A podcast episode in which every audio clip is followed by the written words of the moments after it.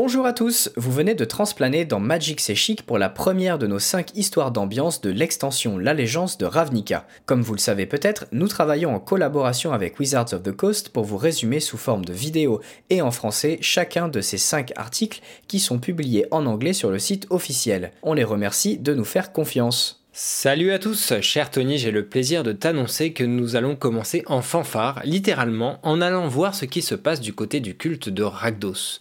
Pour ceux qui ne sont pas encore familiers avec les différentes guildes du plan de Ravnica, il s'agit du clan rouge-noir fondé par le démon Rakdos lui-même, idolâtré par ses membres qui ne vivent que pour le divertissement flamboyant et mortel. En trois mots, du sang, des flammes et du fun. Pour mieux illustrer nos propos, on vous raconte aujourd'hui les aventures de Kodolag, un démon du culte qui tente de séduire une femme tenant une boutique de poupées ensorcelées. Il prend son courage à deux mains, traverse la rue tout en enjambant les restes sanglants des pauvres volontaires qui ont péri ici la nuit dernière pendant les festivités, puis pénètre dans le magasin. Notre démon avait déjà croisé la magicienne lors de plusieurs fêtes où ils avaient bu, dansé, ri et s'étaient même embrassés, cachés derrière des masques.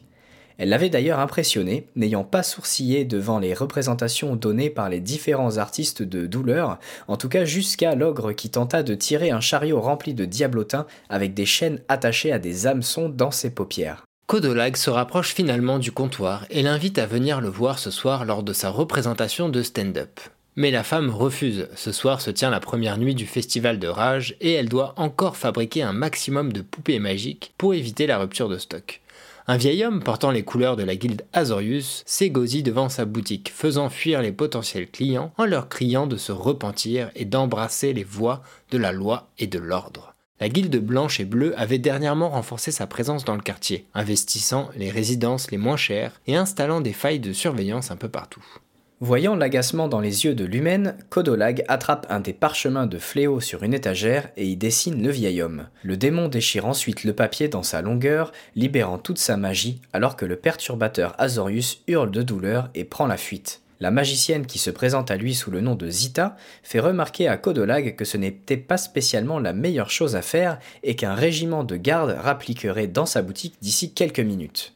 Le démon parvient néanmoins à la convaincre de venir vendre ses poupées ce soir lors de sa représentation, lui promettant des ventes hors normes et comptant bien sur son élocution pour la séduire. Le soir venu, Kodolag ouvre par un poème qui ne fait malheureusement pas vraiment réagir l'audience. Il enchaîne alors sur des sketchs dans lesquels il se moque de la guilde Azorius, scandant qu'il n'y a qu'une chose plus pleine que la prison d'Udzek, l'ego de Dovinban. Alors qu'il imite le Védalquin en se dandinant d'un pas coincé sur la scène, il remarque le silence soudain dans la pièce. Des gardes le fixaient avec insistance, le forçant à se retirer en coulisses. Le spectacle terminé, il raccompagne Zita à sa boutique. L'ambiance entre eux était au point mort, tout comme les ventes de poupées de la soirée. Sur le chemin, la femme remarque un graffiti. Dovinban va te faire cuire un œuf de dragon pourri, sur lequel elle corrige une faute d'orthographe. Halt, ordonne un soldat Azorius. Vous êtes en état d'arrestation pour violation du code 3691J, dégradation de bâtiments publics, ainsi que du code 6342P, malédiction sur un guild mage Azorius. La magie de l'ordre les force instantanément à s'arrêter et mettre les mains dans leur dos. Elle n'a dégradé aucun bâtiment public, s'exclame Kodolag. Le graffiti était déjà là, elle a simplement corrigé une faute d'orthographe. Mais Zita lui lance un regard exaspéré. Votre témoignage confirmant sa culpabilité a été enregistré, citoyen, conclut le soldat. L'instant d'après, Zita est déportée dans la prison d'Udzek. Désemparé, Kodolag se tourne vers son ami Ulrich. Tout le monde sait qu'il est impossible de pénétrer dans le fameux pénitencier, mais ce petit diablotin connaît quelqu'un pouvant les aider. Ensemble, ils se dirigent vers la résidence d'une mage prémonitrice du nom de Lucinka. Avant que les compères ne puissent frapper à la porte, cette dernière leur ouvre et les invite à entrer. Kodolag va pour se présenter, mais la femme le coupe et lui dit qu'elle connaît déjà son nom et peut lire toutes ses pensées. Sur la table au centre de la pièce figure une boîte. Lucinka la pointe du doigt et prend la parole. À l'intérieur, vous trouverez tout ce dont vous avez besoin pour accomplir ce que vous voulez faire. N'en parlez pas, n'y pensez même pas. Plus vos actions seront spontanées, moins vous aurez de chances de vous faire repérer par les mages prémoniteurs de la prison. Rendez-vous là-bas demain matin, faites la queue derrière le Minotaure à la crinière rouge. Pour que le plan fonctionne, vous devez y être tous les deux. Le diablotin Ulrich va pour remettre en question les propos de la femme, mais elle l'interrompt instantanément. Oui, tous les deux, chacun de vous possède les compétences requises pour cette libération. Elle prend une longue gorgée de whisky, insère la bouteille dans la boîte, puis la confie à Codolag. De rien, conclut-elle, et n'ouvrez pas ça avant d'être sur place. Le lendemain matin, Ulrich et Kodo arrivent à l'aube aux portes de la prison. Des runes magiques tournoient autour de l'imposant bâtiment surmonté d'une tour imprenable. Ils repèrent une minotaure à crinière rouge et se glissent derrière elle. La file d'attente s'arrête quelques instants et les deux amis en profitent pour regarder le contenu de la boîte. Une demi-bouteille de whisky, une grenouillère pour bébé et une amulette d'argent imprégnée de la magie de Rix sang, un puissant pouvoir incitant les individus alentours à l'émeute et au chaos. Kodolag jette un regard à la grenouillère. Je crois que tu es censé enfiler ça, dit-il à son ami diablotin qui répond aussitôt Hors de question, j'ai 300 ans de plus que toi pour l'amour de Ragdos. On ne trompera personne comme ça, rajoute-t-il résigné, tout en s'habillant. Kodolag de répondre Je crois que tu sous-estimes la mignonnesse de tes joues. Le démon en profite pour faire avaler aux diablotins leur amulette magique. Pas de meilleur endroit pour qu'une relique passe sous le radar des Azorius. Il ne leur manque plus qu'une diversion. Kodo décide de glisser discrètement la bouteille de whisky dans la capuche de la Minotaure devant eux. Cette dernière se retourne méfiante, mais son visage s'illumine dès qu'elle pose les yeux sur le bébé diablotin que le démon tient dans ses mains.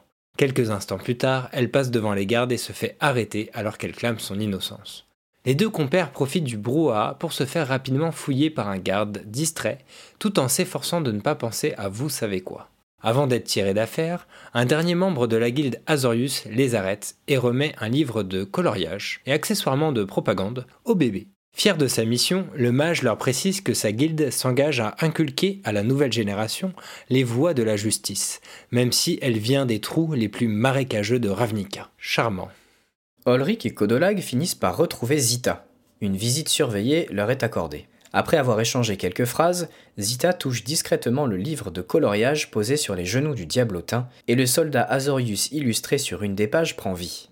Un des gardes qui les surveille rappelle la femme à l'ordre, mais Kodolag comprend le message. Alors qu'Olric détourne l'attention en discutant avec la magicienne, notre démon s'applique à dessiner tous les soldats de la pièce.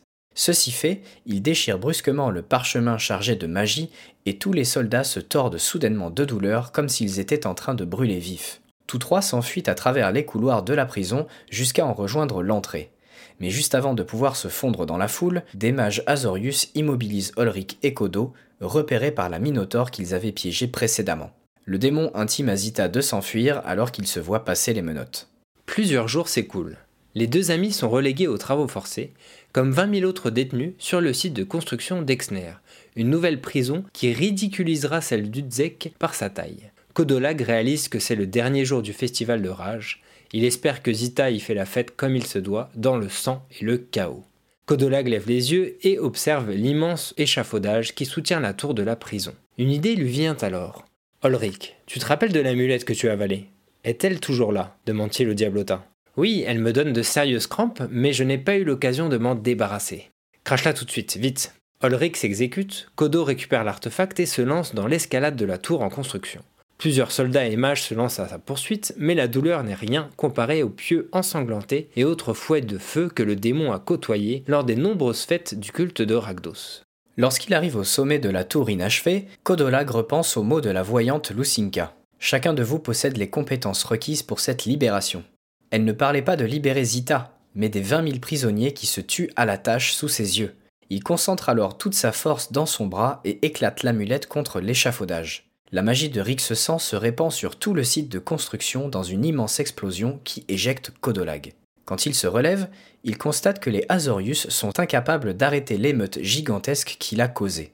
La rage s'empare aussi de lui, et, le sourire sur son visage, il se précipite dans la mêlée pour célébrer comme il se doit la fin du festival de rage.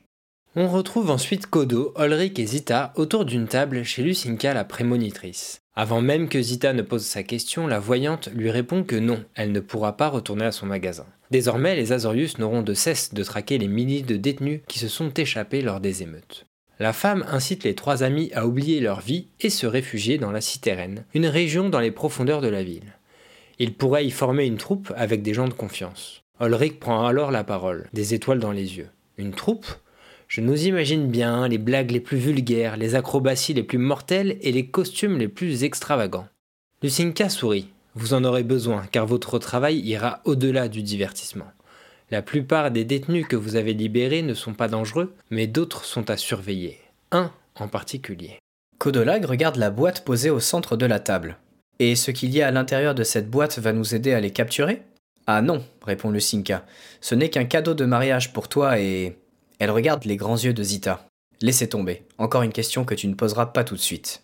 Et c'est ainsi que débuta une belle histoire d'amour, ainsi qu'un nouveau groupe de super-héros, qui sait. Peut-être que nous les recroiserons dans l'une des quatre prochaines histoires de l'allégeance de Ravnica, et on se demande qui est ce fameux détenu, si dangereux.